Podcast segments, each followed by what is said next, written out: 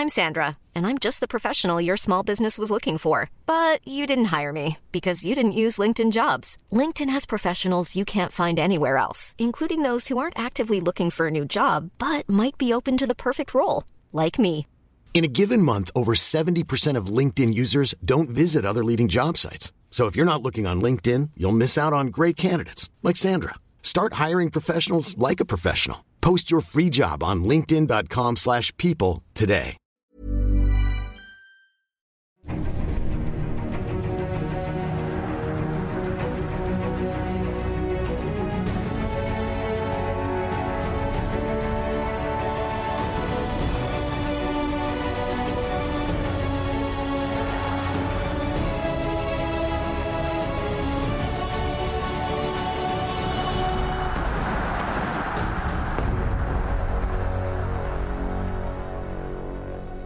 Hello, and you're welcome along. Very happy once again here in Virgin Media to kick off our Six Nations coverage.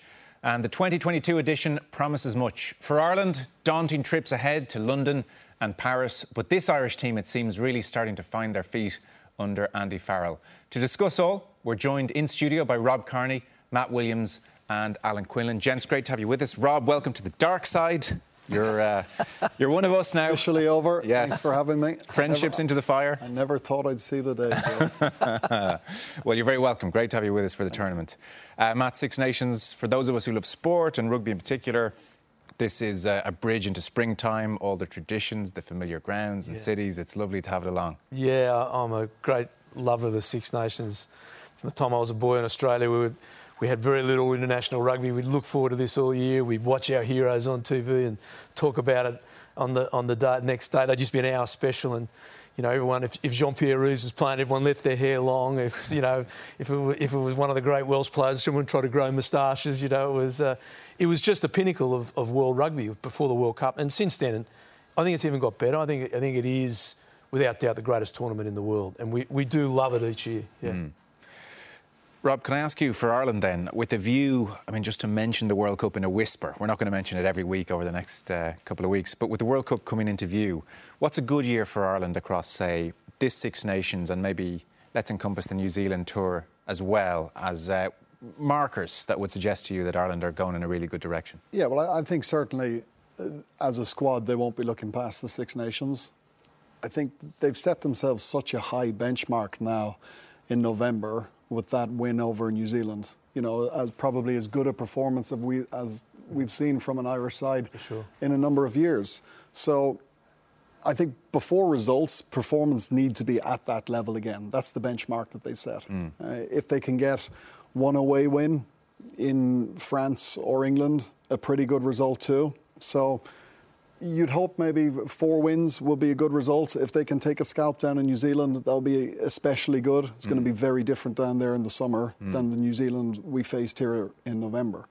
So, you know, you'd expect them to win all their home home games. Yep. If they can pick up an away win, Yeah. Yeah. it would be a, a really good result. Well, we were chatting around Bath Leinster, and you said something very similar. Yeah. A win in London or Paris, one win without winning the series, one win in New Zealand, and everything's in lovely shape ahead of the World Cup. I think that's a great six months. Yeah. You know, phenomenal six months. Uh, I think we've got to keep it in, in perspective too. F- France are probably regarded as the best team in the world at the moment, even though the New Zealand team they defeated were very fatigued. They've been in COVID for very months, so we have to keep all that in area. But let's take out who's the best. They're, they're a leading team. So to win in Paris will be exceptionally difficult. It's not beyond us. It's not beyond Ireland to do it, but but it's going to be hard. I think they can certainly win in London. I think that's that's the big opportunity. All their home games, the the record at the Aviva is phenomenal. I expect that to remain, and if they can pick that up, and the first test in New Zealand, I, but I agree with Rob. The team aren't looking at New Zealand. They're just they're just Sure. here with the Six Nations. Care to differ, Alan, with any of those views? I don't think it's a necessity to win um, X amount of games. I think we had, uh, obviously, in 2018, we had an exceptional year, Grand Slam, won in Australia, um, a series there, beat New Zealand in, in the November, and we thought we were in brilliant position going to the World Cup. It changed that first English game in, in 2019. That kind of changed everything. It set a, a kind of a template to beat that Ireland team. So winning three tests in New Zealand or winning one of the tests in New Zealand, I think, is very attainable and achievable. And I think, of course, they've got to their target will probably win a series down there. Um, but it's not all about winning this time. I've changed tact a little bit. Before it was all about winning. It's Yeah. about getting right and progressing and playing good brand of rugby and making sure they're really competitive in every game. Okay, very interesting. Well, without further ado, let's hear from the Irish camp themselves then. Uh, coming off this brilliant autumn series, they've had some warm weather training in Portugal over the past week or so. Here is the Ireland head coach and captain. Oh, if, you, you're not nervous, um, uh, you'd be you'd be a liar. I would uh, I would have thought. Um, look, this this is where it's at. The Six Nations, the the, the championship is is is absolutely fantastic, and I, I think I think it's the it's, it's the, best competition um, of the year. Um, there's no doubt about that in my mind. I think the Southern Hemisphere don't quite understand what, what it means to us all, all the rivalries and everything that goes with it, and makes it extra special. So. This is the place to be. It's where you want to be. It's where you want to be to, to be able to test yourself, whether you be a player or a coach. Whatever has happened coming into this tournament, I think it's irrelevant. Uh, I think it's irrelevant. It's about how we prepare best to uh, to be at our best on Saturday, and that matters. That's what that's what the Six Nations is all about. It's about the squad. Everyone's going to take part. Um, this for us is over the um, course of an eight-week period. You know, um, there's a there's a few breaks in between, so everyone's going to play the part throughout this competition. Yeah, look, I think there's there's probably a rivalry in almost every game in their in their own you know unique way, and uh, you know with, us in Wales, there there has been big battles over the years. Um, you know, a lot of the the rivalry. I think in my early days, especially, there was there was a there was a, a nastier side to it. I think now it's it's you know when you you talk about rivalries in sport, you know Leinster, Munster, all the provinces we have that rivalry, and it's because you don't like losing to the guys closest to you. So um, there's probably a little bit of an element of that with the Welsh boys that they get on so well with the Irish boys on Lions tours and you know after games and, and yeah, when you've got relationships like that, you don't want to lose to the people you're close to, but. Um, not all the rivalries are like that. Some of them you're just not close to the other people, and you want to you want to beat them. Look, we were in. Like I said this last week at the captain's lunch. We're in a very similar position to we were in November. We, you know, not a hell of a lot of game time in, in most of the lads. It's not an excuse or it's not a something that we spoke about. When you come in the door of Irish camp, you're expected to hit certain standards, and the guys that are doing it in training day in day out will be the guys that are picked for the weekend and the guys that don't won't and and, and that's the that's that's it really in a nutshell. There we are, Johnny Sexton and Andy Farrell. Now let's take a look at the team Andy Farrell has picked to go out against Wales. We'll start with the forwards. Matt, you can talk us through the thinking here. Second row catches the eye, obviously. Yeah, well, that, that front row, Porter, Kelleher, Furlong, have just been phenomenal in their ball carrying, their ability to pass. Uh, and, and they're playing like backs. You know, they're, they're, they're just not just their ball carry, not just their physicality, it's their skills as well. You come back in there, Beirne has first forced his way into that team by absolute performance for Munster, his ability over the ball. James Ryan's had a, a tough road with injuries, but deserves his spot there. That is a very, very skillful and powerful tight five. And then again, the uh, back row there that performed so well in November. Conan playing absolutely brilliant rugby. Doris back to his best, and Josh Josh Van you know, bringing his game to another level. That is an excellent pack that is laying down the foundation for a very dynamic back line as well. Okay, let's move on to the backs then. Rob, you can give us your thoughts here. No Henshaw is what jumps out. We're presuming some kind of injury given the brilliant form he's been in. Yeah, but how amazing is it to be able to bring in someone of the calibre of Bundee Aki? You know, you, first off, you see Gibson Park and the impact that he made in November in terms of the tempo that he's brought to the game, which, you know, gives Sexton more time on the ball to make his decisions that split second few earlier. Hmm. Ringrose is in very good form at the moment as well with Leinster. So all of these guys are playing very well. Conway, Keenan, superb. And then the other big call, of course, and it's taken people by surprise, I think, is 23 year old Mack Hansen gets the start. It's the big surprise, isn't it? And, and that's the selection that, that most people's eyes are going to be drawn towards. You know, it's a big opportunity for him. He's not in the country a huge amount of time, but some of his form for Connacht over the last year has been really good. There'll be some question marks maybe about his defensive capabilities, and no better way than international rugby to, to exploit that in a player. So, a, a huge weekend for him. Yeah, we'll come back to Hansen in a moment. Alan, here are the replacements then. Yeah, there's no great surprise. I think um, you know Sheehan has been exceptional for Leinster. The impact, Cian Healy, his experience, and Finlay Bealham, I think offers offers that solidity there at, tight head. With Henderson out, Ryan Baird comes in. What a player to bring in! I think we've a real impact here, and O'Mahony's played well this year. So no great surprises there, um, and a lot of impact on that bench. I think, which is really important for Ireland. James Hume, I think, gets the nod over over probably Keith Earls would have been what, what people are thinking there. Um, Hansen caught everyone by surprise, as Rob said, but he's he must have trained really well. I think James Hume deserves a crack, and the way he's played for Ulster in the last few months has been exceptional. Uh, Mack Hansen is 23 years of age, Irish mother, arrived from the Brumbies. Nine games and six tries thus far for Connacht. Rob mentioned maybe a few defensive concerns. I felt in the build to this game we were on the cusp of uh, Baloucoune getting the nod, but it is Mack Hansen. So give us your thoughts, Matt. An interesting one. Um, I, I, was a bit surprised with the selection, I, but I, I, agree with Robbie's comments. He, he's played very well when he's in for Connacht, you know, and especially with the ball in hand. He's a, he's a dynamic runner, got great feet.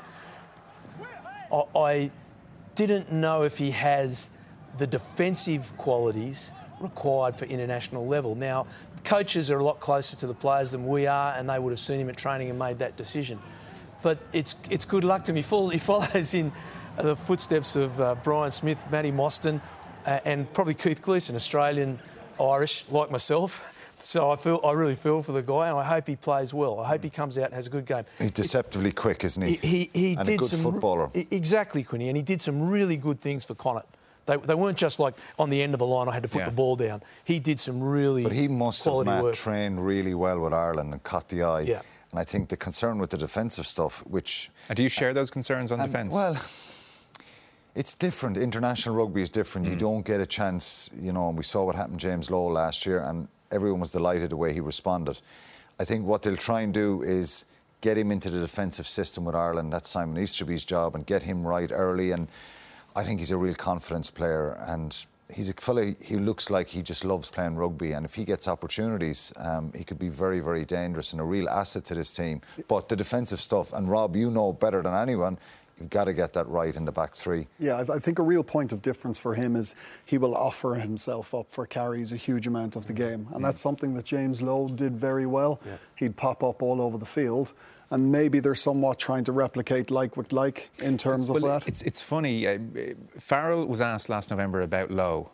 And that point was made that he comes, he pops up everywhere, and almost in a very unschmidt-like Farrell way, Farrell said, "I don't want tidy wingers. I want I want messy wingers. So maybe that's the, the thought process as well. Yeah, and you know, one of the the mantras of of this team at the moment has been comfortable being uncomfortable. And that'll mean wherever the phase of play goes, wherever the ball, you react to the style of game that's going. We try and avoid this structure at the moment. Mm. And guys like him, you know, you give them that rein to pop up in different places and, and allow them to use and his the footwork. The game is gone now. The more footballers you can get in the team, the better. Okay, so are you generally approving of this? Yeah, well, if yeah. you look at Porter, yeah. Kelleher, Furlong, we've a front row that can play ball. Now you're getting more guys who are comfortable with making carries. Mm.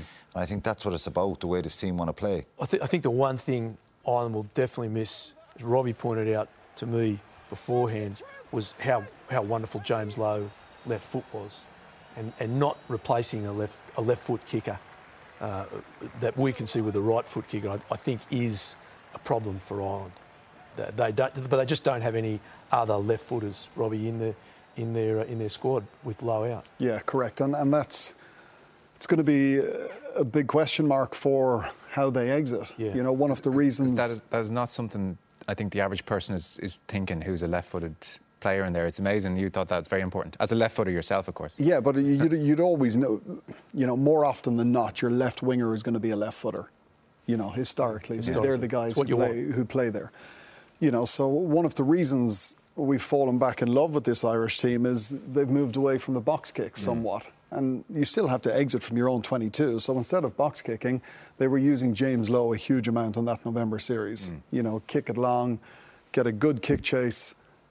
That is going to be a real interesting area over the next few weeks. James to Lowe replace was Stockdale, and you had Zebo, and you, traditionally you had that left um, footer who could clear the lines. Okay. More so off scrums and stuff, wasn't it, for that wiper type kick to get you some distance.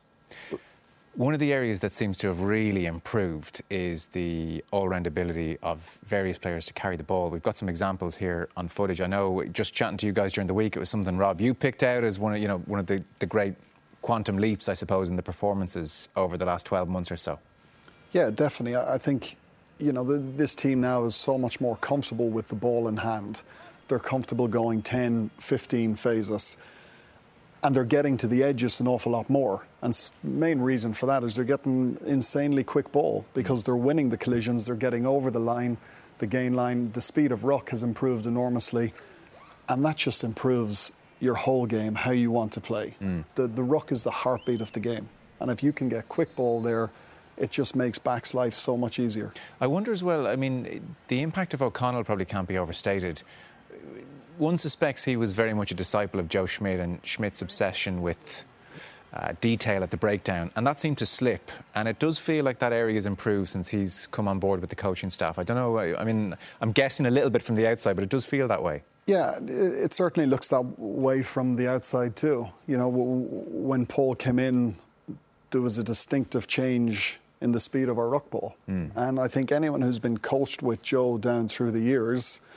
instinctively just take on the big components of how he tried to coach his teams. Can I, and I'd take it a, a step before you get to the ruck. Mm. If you are running onto the ball at pace and you receive the ball flat and you use footwork, it makes the ruck much easier because you're, you're, you're, you're dominating that space. And one of the other aspects of the last six months with this Irish side we have stopped seeing the forwards being stationary when they catch the ball. Mm. The forwards and that's are, down to shape, isn't it? Their shape has improved dramatically. Absolutely, and it's been a change, uh, a, a, a, quite a radical change. All for the better, by the way. All for the better, and, all, and we're very supportive of it.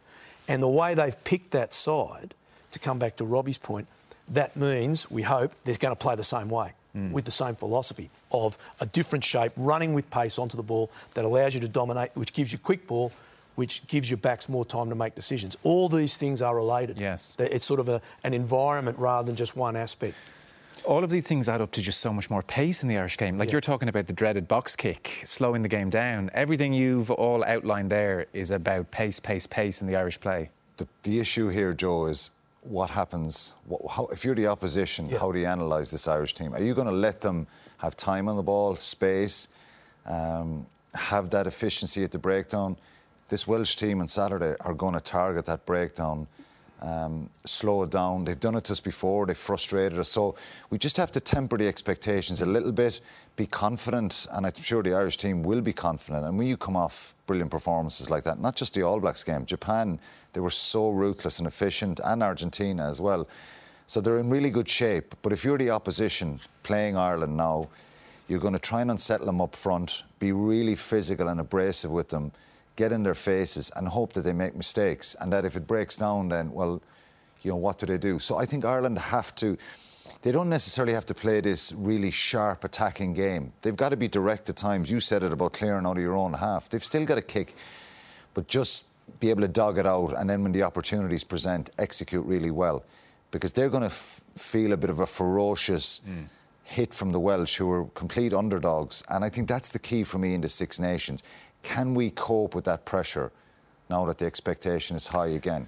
Yeah, it's a good point because I mean, you think back to a year ago, Andy Farrell was under big pressure for a lot of the Six Nations, and then almost uh, right at the death with the English performance, calmed down all the doubts and the mm. question marks, and then the way it blossomed in autumn was a little bit unexpected. Like it just, they just seemed to arrive you know, fully baked, ready to go. And there wasn't much for New Zealand to study in terms of footage to prepare for that Ireland match.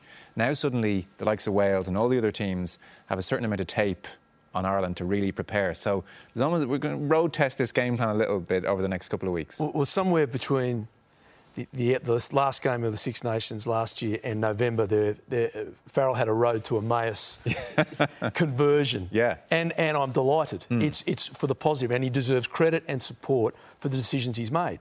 He th- saw the way Ireland was going, wasn't the, going in the direction he wanted, and he's made a radical change. The other thing which Chum said, I don't, maybe this is an unfair thing to say because you played with lots of great players, but it's hard to think of a front row in particular, but the forwards at large with such a brilliant skill set on the ball, led by Tadhg Furlong, you know, chief playmaker out there. That does feel like a big change. No, that, that, that's a fair assessment to make. I think, you know, we sometimes don't speak enough and credit Andrew Porter enough at what he's done in terms of moving over from tight head to that loose head side. You've got three powerful carriers there who can take on the line, but three guys who are very comfortable in the middle of those shapes playing a plus pass or playing a ball out the back, mm. and they're running at full speed. So they're a live option every time. And you, you made a point earlier now that our forwards are running onto the ball.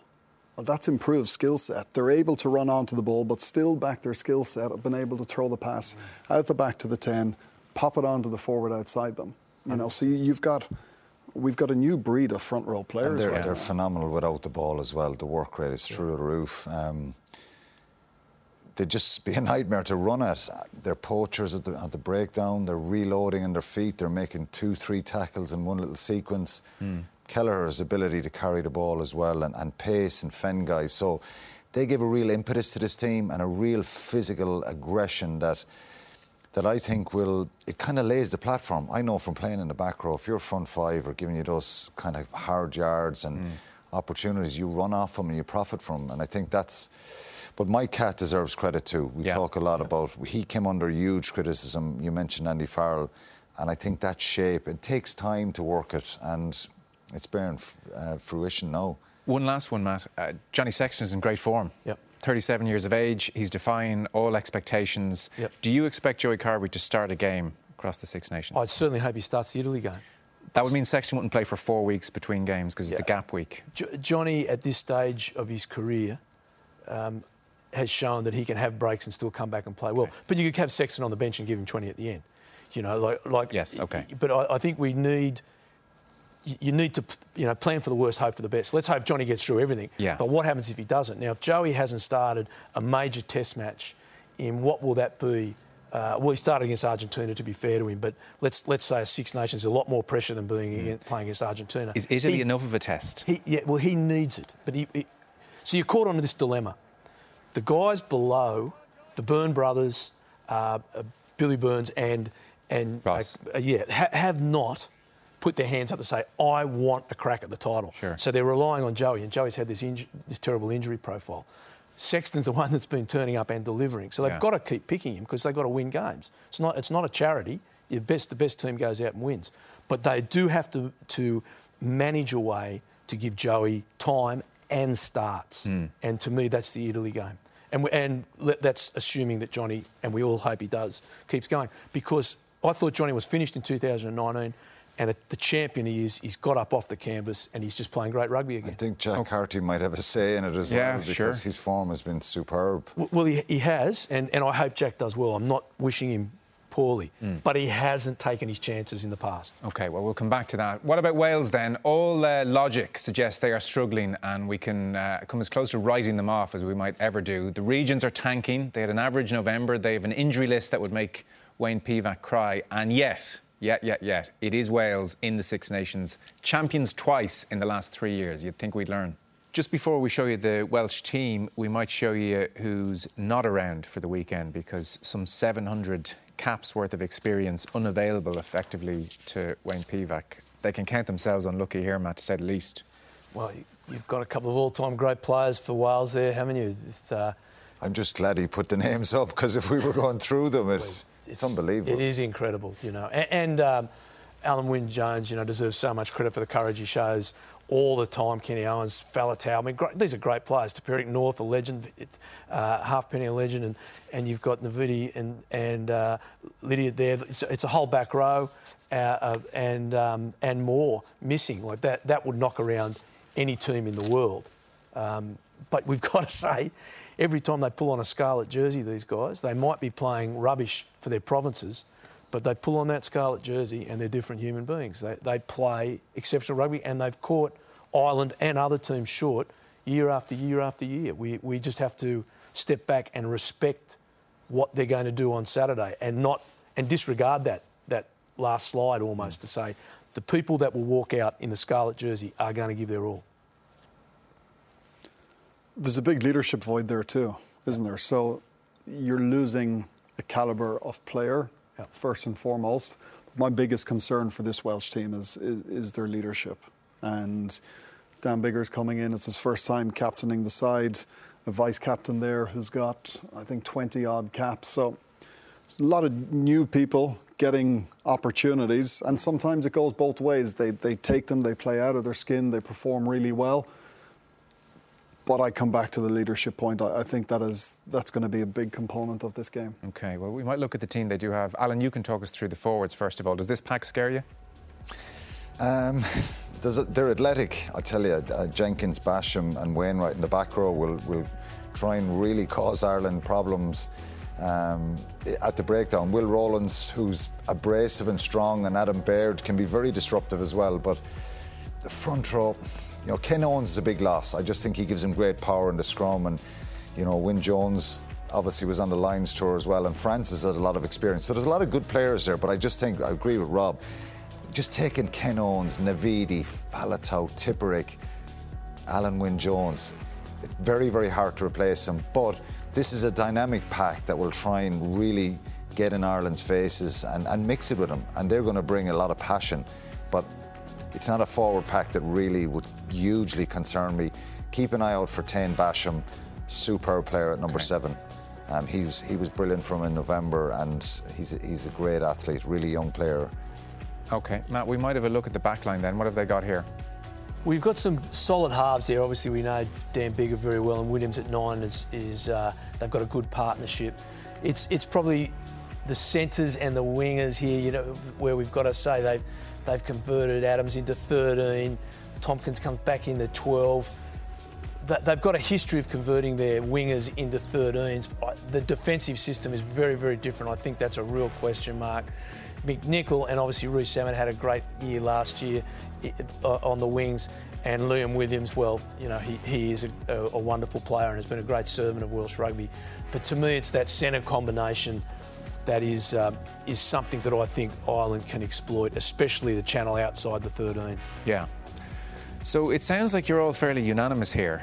That whilst you're, you're loath to say it because of their record, you are all writing them off. We're afraid to say it Saturday. because it'll make all the Welsh headlines over the weekend, and we'll make the dressing room on Saturday. Yeah, yeah, yeah. But on paper, it's a it's a pretty weakened Welsh side. Yeah. So com- that, are you saying com- comfortable win for Ireland?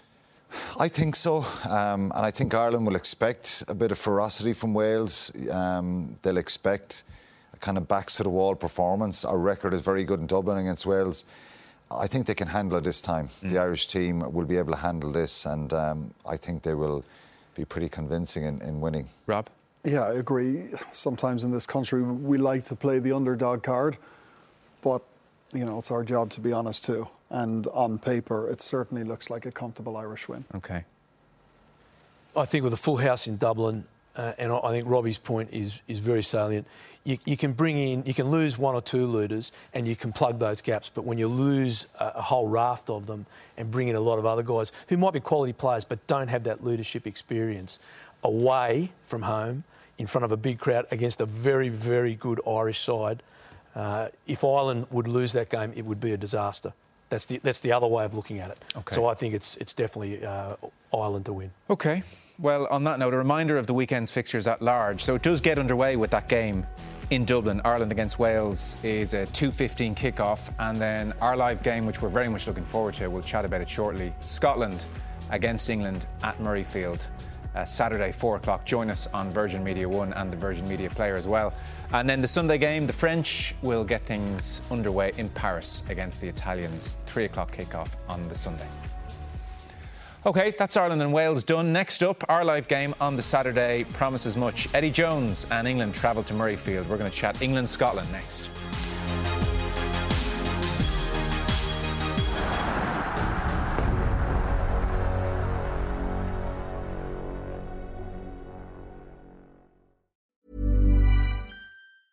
When you're ready to pop the question, the last thing you want to do is second guess the ring at Bluenile.com, you can design a one of a kind ring with the ease and convenience of shopping online. Choose your diamond and setting. When you find the one, you'll get it delivered right to your door. Go to Bluenile.com and use promo code LISTEN to get $50 off your purchase of $500 or more. That's code LISTEN at Bluenile.com for $50 off your purchase.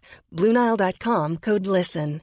Many of us have those stubborn pounds that seem impossible to lose, no matter how good we eat or how hard we work out. My solution is PlushCare.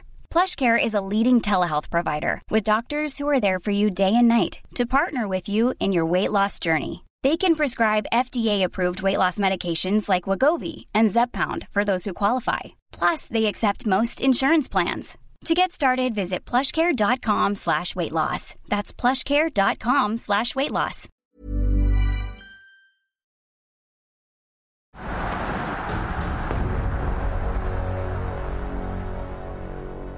Now, you're very welcome back. So, we're going to turn to our live game on Saturday. For Eddie Jones, the Six Nations has been a boom or bust kind of deal. Six tournaments as a coach. He's won it three times, but he's finished fifth twice. Here he is on the 2022 edition.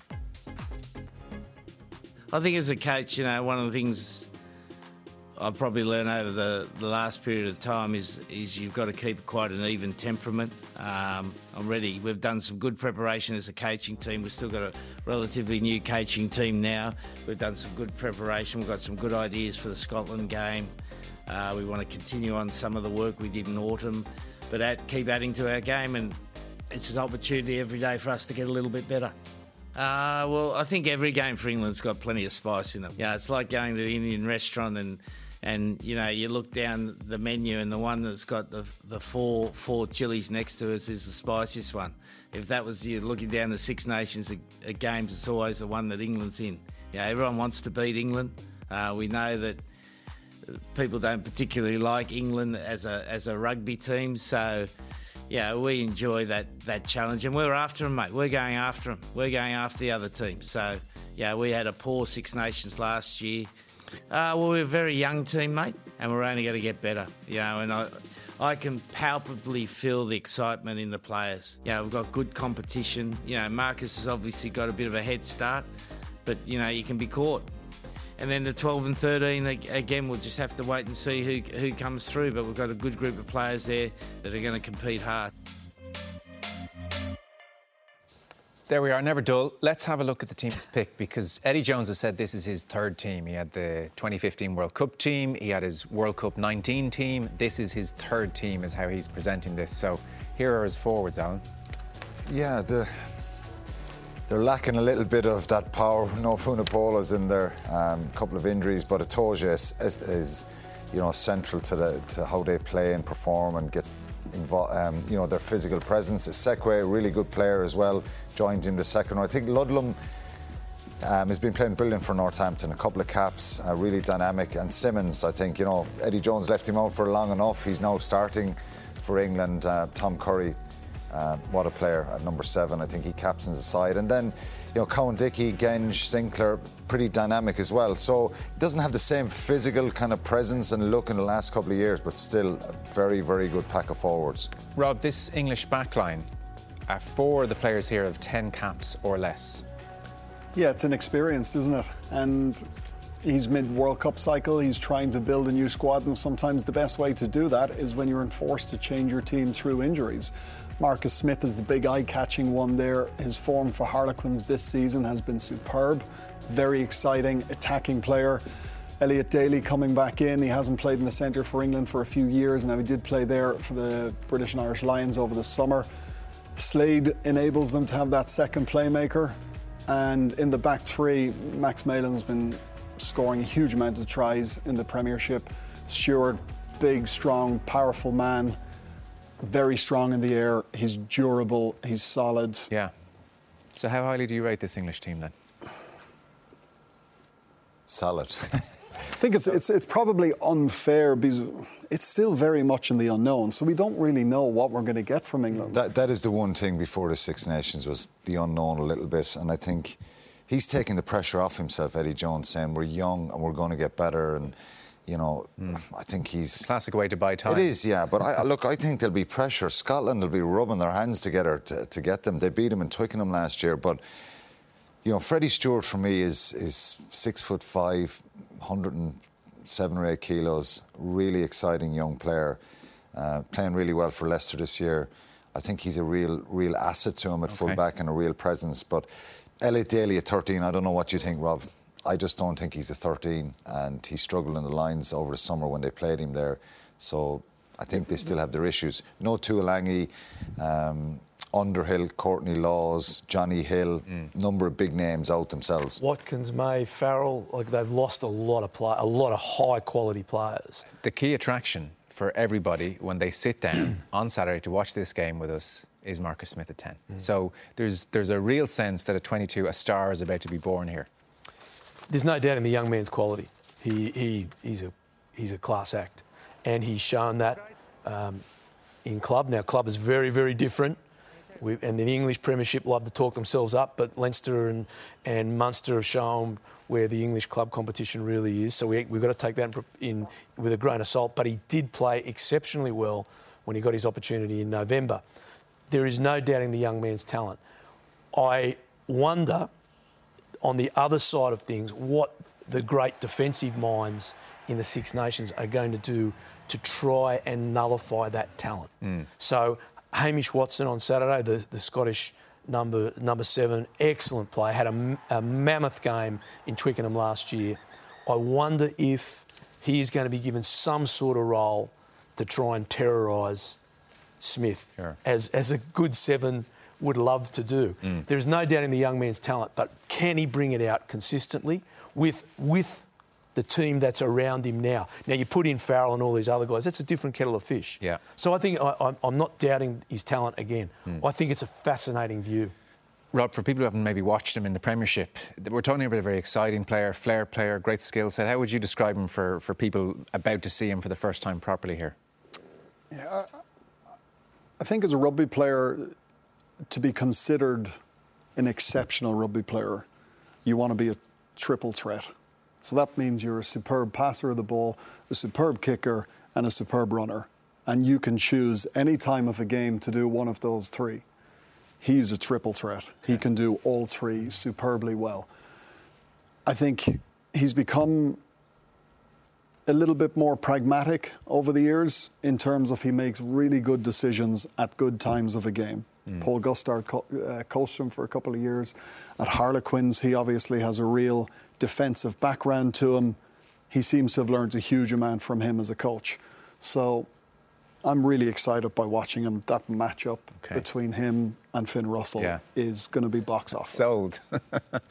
uh, Scotland, then, they're a bit more settled, not as much change as the English uh, personnel. A bizarre fourth place finish last year. You finish fourth, which is not good. You win in Paris, you win in well, London, which is exceptional. So make sense of this bunch for us. It's it's they're so unpredictable, and I think that's what frustrates Gregor Townsend, probably Scottish uh, people the most. That last game in Paris, they, it was crazy. The way they played, their attack, their, when they get confident, when the passes start sticking. Um, Finn Russell, when he's going well, things seem to happen around him. You know, they have a lot of threats. Van der Merwe is a big threat in the wing for him. Superb back row. But the question mark about Scotland at times is can they sustain that physical presence, that kind of aggressive nature that you need, and that power up front? And I think that's where the issues have been for, for, for Scotland over the years. But you don't see that changing. Well, Jonny Gray comes back into the side now. There's only two changes. Rory Sutherland comes in for Schoeman, but you know, a little bit of a mixed bag in, in November. They they very good win against Australia, but I just thought against South Africa they struggled physically. Um, and that can be an issue. And that's where you will target Scotland. You'll say, right, give them time and space, and they can be very dangerous, but let's go after them up front. Uh, easier said than done. And I think that's an area where he'd love to strengthen and have more power.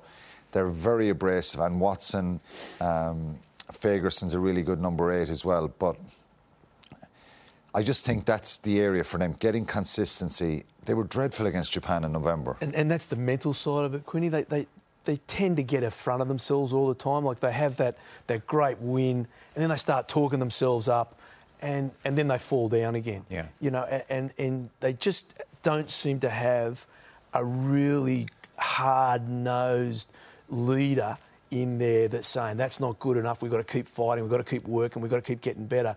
They, they win a game. They say we're great, and they seem to take the pressure off themselves, and then they come and lose. But in simple terms, Matt, the biggest problem, the tight five.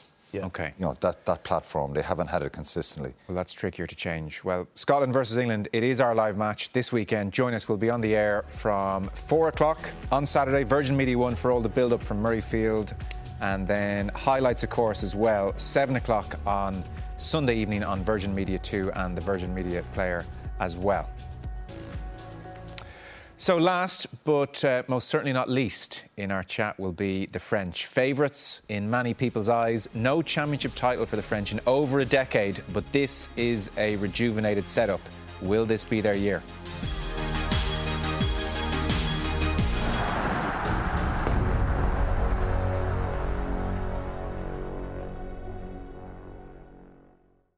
Now, you're very welcome back. So, as we preview this year's Six Nations, the favourites in most people's eyes are the French, and I think in uh, your eyes as well, fellas, they are the favourites. And of late, Fabien Galthié figures the best thing to do is to hang out with the French Foreign Legion, which is unusual. Matt, I don't know if you went in for this kind of thing as a coach. Uh, I, I, was exposed to it a couple of times. I'm not a fan, but uh, who am I to say that picking them to win the championship. It wasn't my cup of tea. We did some things with the Australian SAS that were very uncomfortable for me.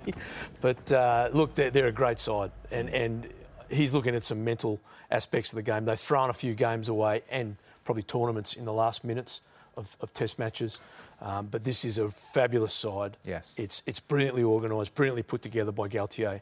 Uh, I think this is their, this is their year. Yes, well, we'll come to the brilliance in a second, but you want to pay homage to Shaun Edwards, who's gone in there. I wasn't sure how they would take to Edwards. I, you just imagine when yeah. he first went in, would they look at each other and say, "This isn't for us"? But they seem to have really bought into yeah, what they he's have. brought and what the made it easier for him was Rafael Ibanez, who he, play, he played with and coached in Wasps, and Ibanez is the manager. So I think he was gung ho on getting Shaun Edwards. I just think he's he's it's all about work rate, not just the defensive structure and being aggressive, which obviously is his primary job but I think he's improved the French around their work rate, their ability to get back off their feet, to stay focused in attack and in, in defence. And even though they're still prone to making mistakes and letting in a few tries, I just think it's made a difference to them overall. Mm-hmm. Their work rate has dramatically improved. I think historically with this French team, you see two different teams when they have the ball. They're all, everyone's up, ready to go. They want to attack from everywhere. And then at periods of the game when they don't have the ball, shoulders down, start walking a bit lazy. For me, that's what Shaun Edwards has changed. Okay. It's the same team, both sides of the ball now, be it the attacking or defending. Mm. Well, the only thing missing for them on their journey towards the World Cup is to win the Six Nations. They've had a blow up somewhere each year. Yep. Now, all of you, and we're going to bring our predictions up here, reckon this is their year. So we'll have a look. We asked Rob and Matt and Alan to pick on a few different categories, and for champions, we were unanimous. France all the way. So why, Matt? Um, I just feel that they've they've got enough experience under their belt to manage games. They've got some really great players, not good players, great players who are in good form, and they have a good draw. Mm. And they've been threatening for a few years. Two years out from a World Cup, I just think they're ready to show what they can do. Would they manage a Grand Slam was the question, and Matt is doubling down. He absolutely thinks they will. So are you saying Rob Ireland to win in Paris? Is that what that is? I think Ireland are going to have one away win at least. A Grand Slam is a very difficult thing to do nowadays. Mm. Again, with the French, they have been questioned over the years do they travel mm. away from home as good as they've they three at home and two away, Wales and Scotland. I just think they're going to come unstuck in one of those games. Yeah, they blew in Murrayfield two years ago Cardiff, badly. Yeah. yeah. If they don't, well, they're a different side and they've they've um, got control of that bit of a mental barrier. Yeah. Depends on their progress, doesn't it? It's, yeah, it's whether they've yeah. progressed, and it, it, we hope they do. The Achilles heel of this tournament, unfortunately, is that there's no prizes handed out for guessing the wooden spoon winner. So, can Italy get a win? Is the question mark over them coming into 2022 once again. Player of the tournament, interesting. We had two names amongst the three. He surprises no one, and then you reckon Tadhg Furlong might swoop in, Alan? I think the front row, uh, the way he's played uh, as a front row forward, phenomenal, um, world class, and I just think Ireland are going to go pretty well in this tournament, and he's going to be, um, you know, he comes up with standout performances, and I think he's a great chance of it. There's no doubting that he's going to have a superb Six Nations. Sometimes the only problem with these things is that he'll only play 60, 65 minutes some of the time.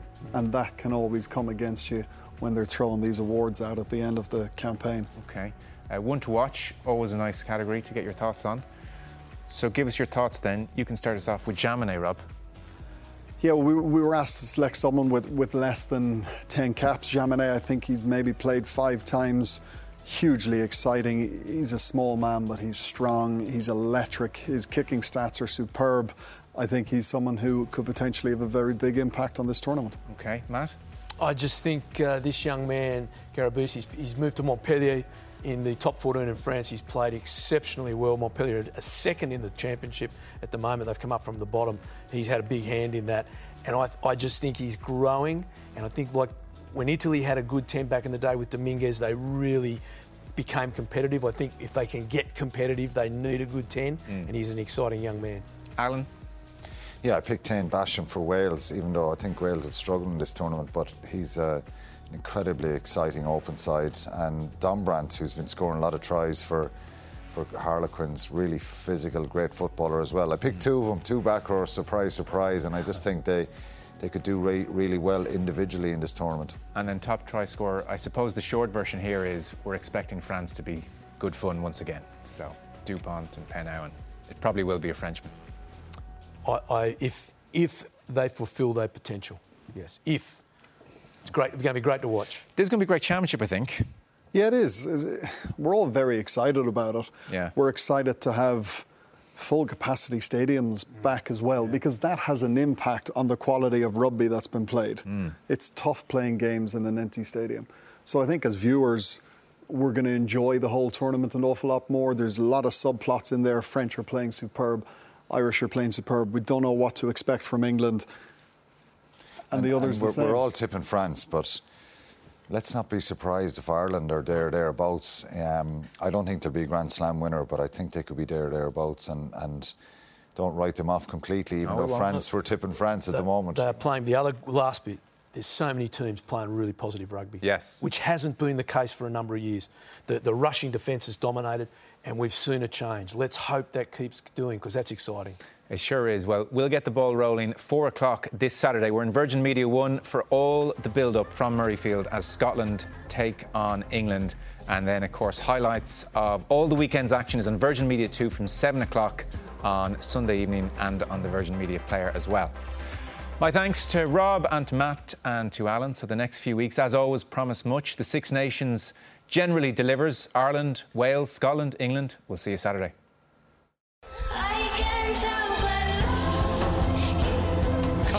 Conan it up to Keith Earls, and he's got space to run into. Steps off his left, goes for the line. That's a stunning try for Earls. Sexton with a crossfield kick. Looking to get Earls in around the back. And coming onto it is Henshaw.